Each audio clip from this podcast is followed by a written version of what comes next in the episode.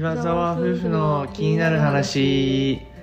この番組は合同会社を経営する夫婦が仕事とライフスタイルについて織り交ぜながら興味深いトピックについて話すポッドキャスト番組です。はい、えー今回の、えーテーマは、はい。えーワーケーションにしましょう。おはい、で、えー私はワーケーション何話すのってところなんですけど、うん。まあ、そのやっぱ地域が異なる地域でのワーケーション企画っていうかです、はいはい。で一応前提として話をしておくと,、えー、と僕らはその2020年から岩手県の八幡平市というところを中心に、うんうん。えーまあ、自然が豊かなうん。安比高原というところでペンションを、まあ、ほぼ貸し切り状態で、うん大体1週間近く、そうですね。えー滞在するっていうワーケーションをしてきました、はい。で3年かけて、まあ、3ヶ月に11回？1回ぐらいやって11回ぐらいうん。今やってるというものです。はい。でえっ、とまあこれ今やってきたんですけどもはいはい。えっ、とまあ今仙台に住んでいるので、うん。まあ、その宮城に人を呼びたいと。うんうんうんでうん。宮城でのワーケーション企画もしたいなと思って、はい。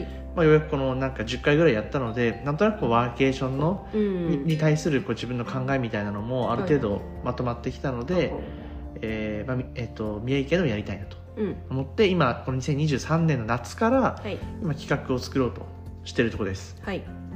で、えーどこを選んだんでしたっけ私たちは？宮城県の南三陸町に。はい。はい。はい。ですね。北の方にある海沿いのはい、町です。はい、南三陸といえば？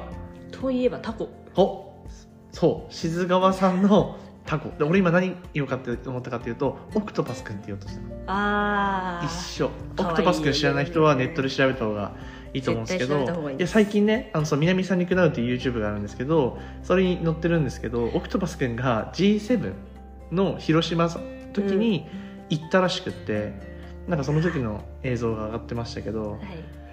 有名だよね南三陸だとオクトパスあオクトパスくん？うん。うん。仙台にもたまに出没するよそうそう。オクトパスくんの名前の由来知ってる？オクトパスあタコ？うん。うんタコ。いやいや由来由来由来。由来由来でもそのオクあの縁起物なんですよね、オクトパスくんは。そう。で、えっと、試験に合格するオクとパス試験にパスするっていうそういう縁起物受験とかの縁起物でもあり、うん。まあ、応援キャラクターでそうもあり。そうそうそうゆるーく応援するそうそう子ですね。面白いよね。そう、まあ、可愛いよね南三陸といえばねそのイメージ、まあ、タコとうん。あとはまあ牡蠣の養殖も結構盛んで、確か何かの認定をもらってる何かの認定をもらってるはず、えっと山も山に囲まれてるんですけども南三陸杉っていうのが一応ブランドで SFC 認証 FSC 認証。はい。どちらか 覚えてないんだけどはい。認証を取ってますね。なんかその山の認証と海の認証すごいざっくりしてるけど、うん。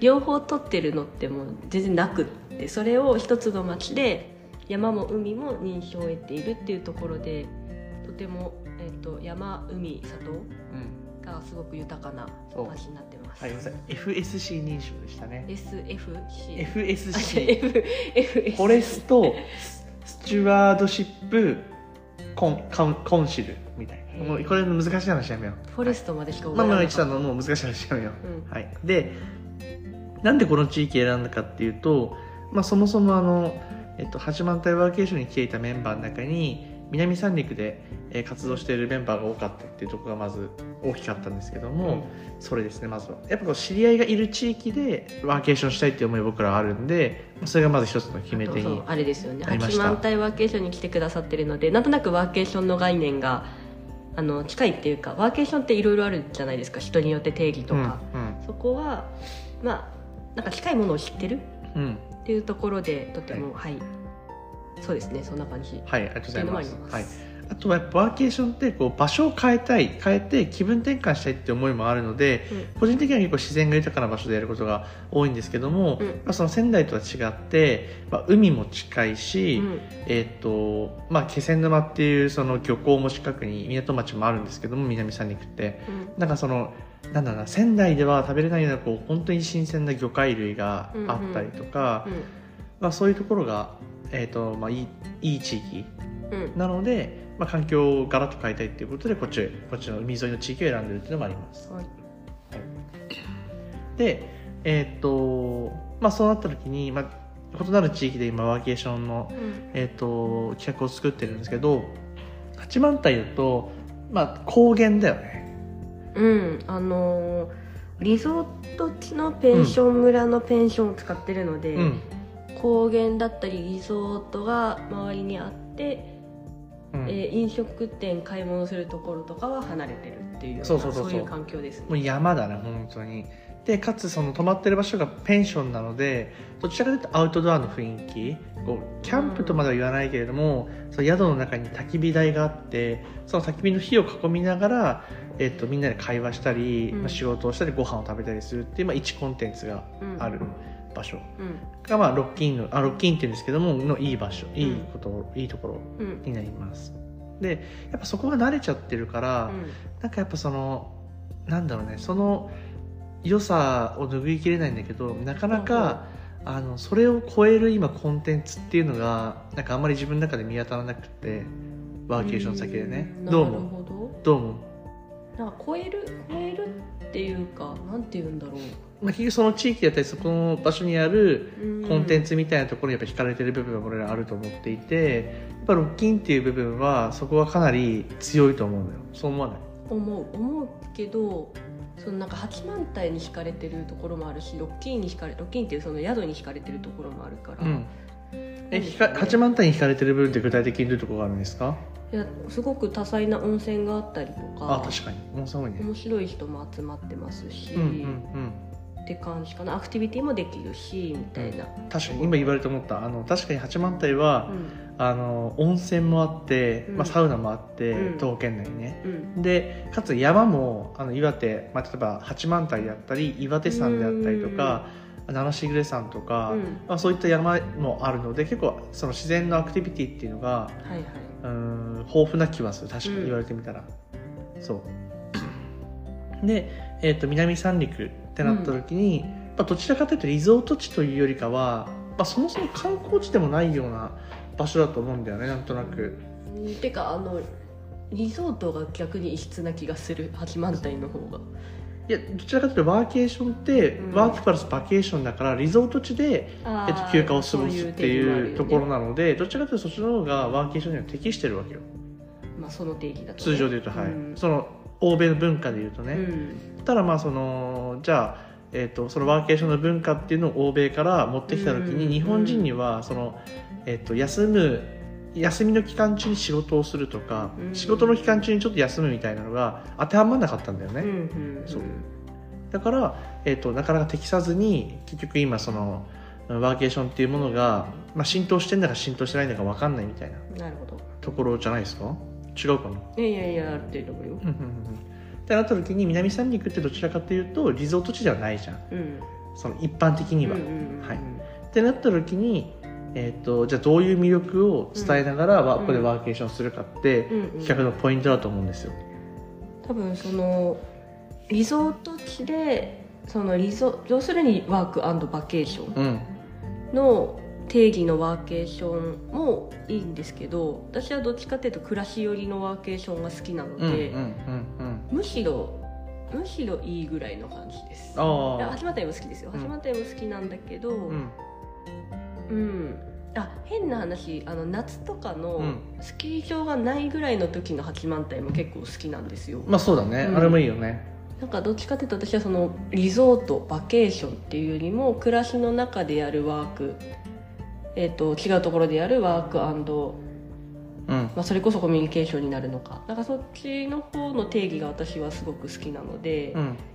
意外と全然なんか南三陸が向いてないとかはあんまり思わないうん。タイプですね。いや俺もそう思うよ。うん。じゃあその中でえー、ととはいえね、うん。まあ、俺らは別に個人的に来るのはいいけれども、うん。じゃあ他の人を誘ってくるってなった時に、うん。他の人もお金を使ってこっちに来るわけだし、うんうん。貴重な時間を使ってかつその今だと日本の他のところでもワーケーションってどんどん推進してるし、下手したらもう今海外にも行けるようになってるからはい。海外でのワーケーションっていうところうんうん。っていうのももうその日本の、えっと、ノマドワーカーたちはもうすでにや、うんうん行ってるわけですよ選択肢として、うんうんうんだからもう日本だけじゃなくても世界とかっていうのも選択肢の中になってる中でうんじゃあ仮に俺らが宮宮城県でうん。じゃあワーケーション企画を作ってますと。うん。うんみんな一緒に行きましょうってなった時に、うん。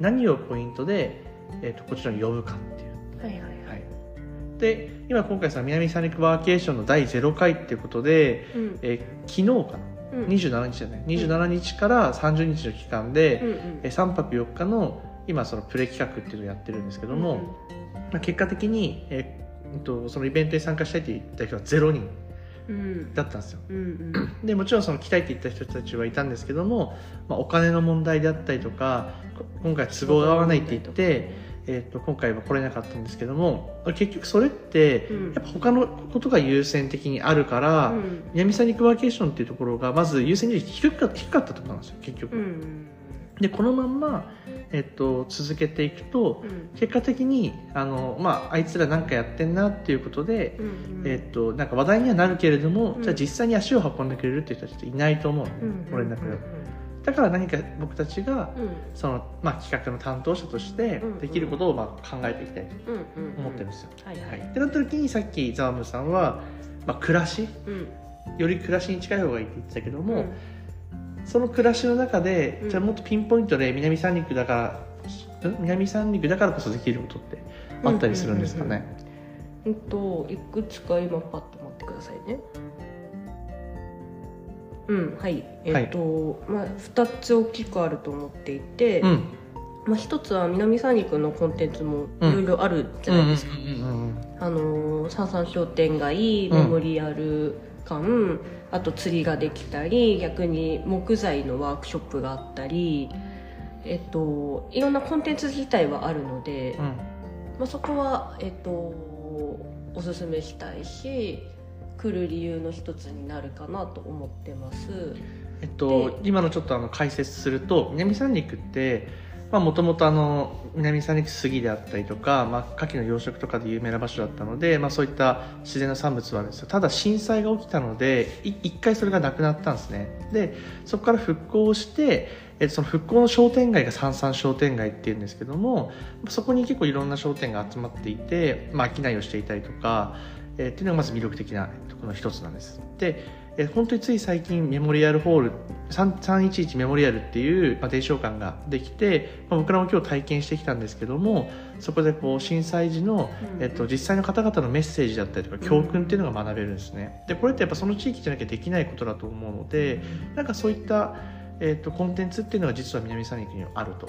で他の地域にはもうあるかもしれないけども、まあ、南三陸だからしか南三陸だからこそうん。でしか伝えられないようなこともここにはあるので、うん。まあ、そういったことを学べるコンテンツっていうのを今サムさんが紹介してましたね。はい、ありがとうございます、はい。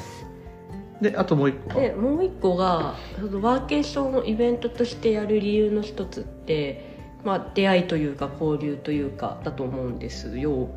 でえっとあんまり仙台ワーケーションみたいな感じで駅前でやるのが難しい理由の一つとして、うん。交流できる場所うん。がなかなか取りにくいっていうところがある中で、うんうん。八幡平の場合はロッキーインがそれを叶えてくれます。あの、うん。日によっては貸し切り状態で使えるので、うんうんうんうん。自由に交流ができます。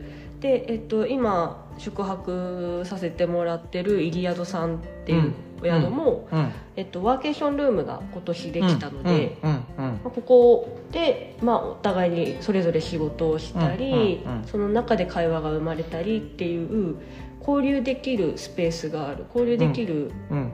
場が持てる。うん。っていうところが、まあ、イベントとしてワーケーションやる上で大事だと思っていて、うん。でその場所があるっていうのももう全然大きな理由になるかなって、うん。そうだね。南三陸に、えーでやるうん。大きな理由になるかなと思ってますって感じか。はいはいはい。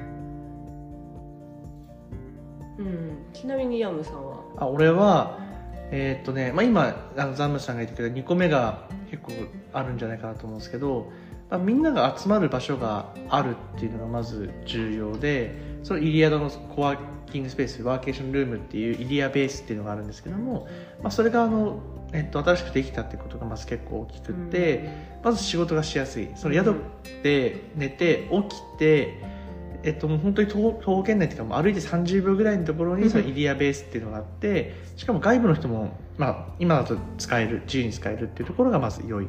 地域の方々が集まる場所があるっていうのがまず1個目。うん。いいで、えっと、そのまあ八幡平のと比較で言うと、八幡平も同じであるのよそのペンションが。うんうんうん。なんだけれども意外と地元の方が、うん。えっと、来ないしその少ないその、うんうんうんうん。そういう仕事をしてる人であったりとか、はいはい。あとまああなんて言うんだろうな来てるんだけれども、うん。うんやっぱ山奥にあるからちょっと,、うん、と来にくいというか。あただ南三陸の場合はその、まあ、同年代で、えっと一緒に活動しているメンバーであったり、ーうん。えーとまあ、漁師さんとかあと宿の方とか、まあ、今日も、えーとまあ、SNS の講習会があってそこでたまたま会ったんだけども、なんかその車で行ける結構近い距離感に住んでるから、うんうん。なんかねそういう人たちと集集まりやすいというか、はいはい。なんか会える機会が多い気がしました。そうですね。であの、まあ、昨日参加したあの浜辺でのヨガ。うんそう。であの友人があの毎朝5時半から浜辺であのヨガやってるみたいなんですけどなんかそういう地元の地元というか、まあ、今住んでる方が、えっと日常的にやっていることに参加するっていうことも、うんうん。えっと今僕らがやってるワーケーションで多分できるんうんだよね、うん。なんか誘われるのよなんか「やめたちもやんない?」みたいな。うんうんうん。朝5時半からやってるけどみたいな。5時半かってなるけどもだってでも海の浜辺でヨガとかってめっちゃいいじゃん、そうね。そうね。なんかそういうのにこう参加できそうねる、うん。こう関係性を持ってるかうら、ん。うんかなりリフレッシュできるなと。はいはいはい。でプラスでそれだけじゃなくって海だけじゃなくて山もあるっていうのが南三陸のいいところだから、うん。えーまあ森林浴であったりとか、うん山道散歩するとかっていうのもできるし、うんうん。なんかそういうコンテンツもあるのがいいよなっていうのは思うよね。八幡に比べると、確かにあれかも。えっ、と結構八幡平だと何やるにもロッキンって、まあ、それはそれでそうそうそう。便利なんですけどこの辺りでなんかいろんな場所でいろいろやってるね、うん。2日目にして。そうだのでねなんかいろんな集まる場所がまうん。あいくつかあるっていうのうんも、また南三陸ならではかなって、そうそうそうそう、まあ、あとはそのあまあなんか今ようやくちょっとエンジン回ってきたんだけどあの、まあ、海でヨガしたんだけどヨガって基本的には呼吸を感じるっていう、マインドフルネスのうんうん。面もあるんですけどこう本当にこう人生とかその一日の中でゆっくりこう自分に向き合う時間ってうん。意識しないと取れなくって、そうですね。なんかそれをそのヨガっていうことかつその海の横でやるっていうのはうん。かなりいい時間になったと、うんうんうん。て。で、えーっと自分と向き合って今自分何をしたいんだろうとか自分の体に意識を向けるとか。はいはいができるのいいことなんていうのとあとはその、えー南三陸311メモリアルうんで、うん。まあ、プログラムでその見るんだけどもその映像をうん。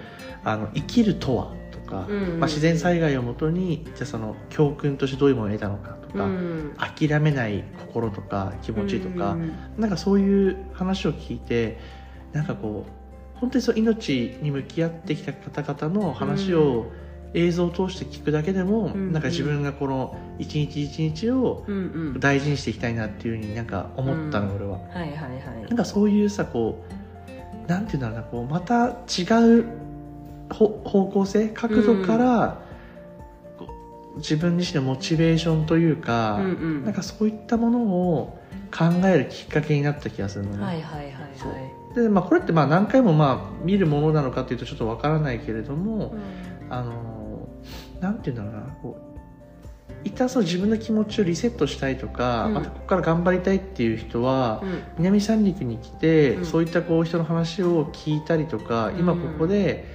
何かこうまた作り上げていこうっていうその意思うんに触れたりとかするだけでなんかそのこれからどう生きていくかみたいなことを決めるきっかけにもなる気がするんですよね。なんとなく。うんうん。それでいてこうみんなで集まってうんこう仕事できる場所もあるし、うんうんえーまあ、ご飯食べる場所もあるわけだから、うんうんまあ、そういった良さはあるよね。ありますね。でかつ気仙沼が近いから、うん。気仙沼に行ってまた違ったもうちょっとこう、ねうん。明るい形で、まあ、ワイワイしたりすることもできるし、まあ、海辺うん。でワークするっていうのもできるし、はいはい。なんかそこら辺の可能性っていうのは明日ね気仙沼で、まあそうですね。ねワークしようと思ってるからそれを感じたいなと思ってます。うん。はい。最後ゆかさんから何か？最後。はい。まあまだ今前半戦が終わるところなので、うんね。後半も楽しんでバーケーションしていきたいと思います、はい、あごめん最後と言ったけど今日のテーマで言うと、まあ、異なる地域でワーケーションの企画をする我々っていう感じだったね。ワーケーションっていう。はいはいっていう意味で言うとそれに対するアンサーって何かあります？つまり異なるだからそのことワーケーションっていうのはテーマではあるんだけども、うん。岩手のワーケーションとうん。南三陸のワーケーションの違いをもとにうん。話をしようって今話をしたわけじゃん。なんか企画。違いは触れてきたそうだからまとめとしてそのまと部分めとして。ちょっと時間欲しいですねまとめ どうぞ、はいなんかまとまります、うん。まあ、だからその、えっと、八幡平でいうと、まあ、その圧倒的なコンテンツがあってリゾート地っていうところはまずスキーであったりとか、うん宿の中にある焚き火であったりとか、うん。まあ、そのコンテンツだけで結構十分で、えーまあ、その宿でうん。みんなでコワーキングしたりとかご飯を食べたりっていうのがなんとなくその八幡平ワーケーションの、えっと、自分が今やってるうん。面白いところなのね。うんで、まあ、じゃあ地域の暮らしも少し例えば薪割りをしたりとか感じることで、まあ、非日常、まあ、非日常というかいい日常うん異なる日常を少し体験できるっていうところが面白い。で1週間ぐらい滞在する。はいはい面白いところ。それがまあ八幡平の良さだと俺は思ってるから、うんまあ、それを生かした企画にしていく。はいはい。これからも、まあ、ある程度固まってきてるからそれはそれでいいと思うんだよね、うん。でじゃあ南三陸どうするかっていうと,、うん、とやっぱそのマインドフルネスとかやっぱ自分に向き合うとか、なるほど。なんかそういう方向性をもっと、うん。えっと尖らせるようなワーケーションもありかなと思うんだよねなんか。で、まあ、例えばその海辺でヨガ浜辺でヨガ、うん。あれかなり良かったの俺の中で。うんうんで別にヨガのポーズできないけどうん なんか自分に向き合う時間を作るっていうのが、うんうん。あのロッキンよりできたんだよね八幡というのは、うん、そうなんだ。そうそうそう。なんかそこら辺だね、まあ、この地域の特性で言うとはいはい。本当命とか生きるっていうことに向き合ってきてる人たちがとまあそんなにね簡単に会えるわけではないけどそういうその人たち。そこにいるわけじゃないんだけど、うん、なんかまあそういうふうなところにフォーカスしてもいいんじゃないかなと。なるほど。でそれを感じた上でじゃあ自分たち自身の仕事をどうしていくかっていうのをまあしていくっていうのはいいのかなっていうふうに思いました、まあ、観光じゃないんだよこっちはどっちかっていうと本当に。うん。観光ではない気がするな。とはいえねはい。ここで話にしてもらします。うんとはいえさっき観光リゾート地じゃないって言ったけども海があるわけだから、うん。サップをしたりとかそういうことはできるのねうん南三陸って、そうですね。なので、えっとまあ、そのサップとかっていうのも、まあ、取り入れてはいきたいんだけれども、うん。まあめえっと、メインのやっぱコンセプトとしてはなんか自分に向き合うとかなるほど。なんかそういう方がいいんじゃないかなというテーマとしてはね。なるほど。はい、でこれからを考えるとかなんかそういうワーケーションうん例えばなんかあの、まあ、全然話続くんだけどなんか西田ちゃんが今日さあのプレゼンをするときにパソコンのホーム画面にうん。ビジョンボードみたいなうんうん。ものをデスクトップにやってたの、うんビジョンボードってどういうものか知ってます？あでも私ちゃんと知らない。あまあまあだからその自分が将来どういうふうになりたいのかとかっていうのの、えっと、イメージっていうのを、うん。まあ、いろんな写真であったりとかからこうんうんうんうん。う引っ張ってきて、うん。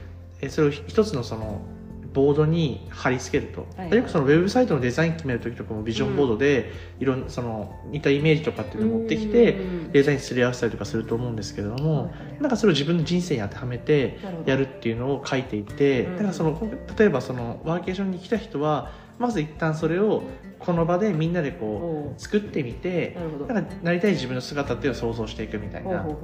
なんかそういう企画が別に難しい話じゃないと思うこれって、うんうん。なんかこういうのが一個あるだけでもいいんじゃないかななる思いました、はい。はい。まあ、いろいろと、はい、あの考えるきっかけになりましたこの今の対話というの。は、はい。はい、ありがとうございます。じゃあ次回の配信もお楽しみに、ありがとうございましはい。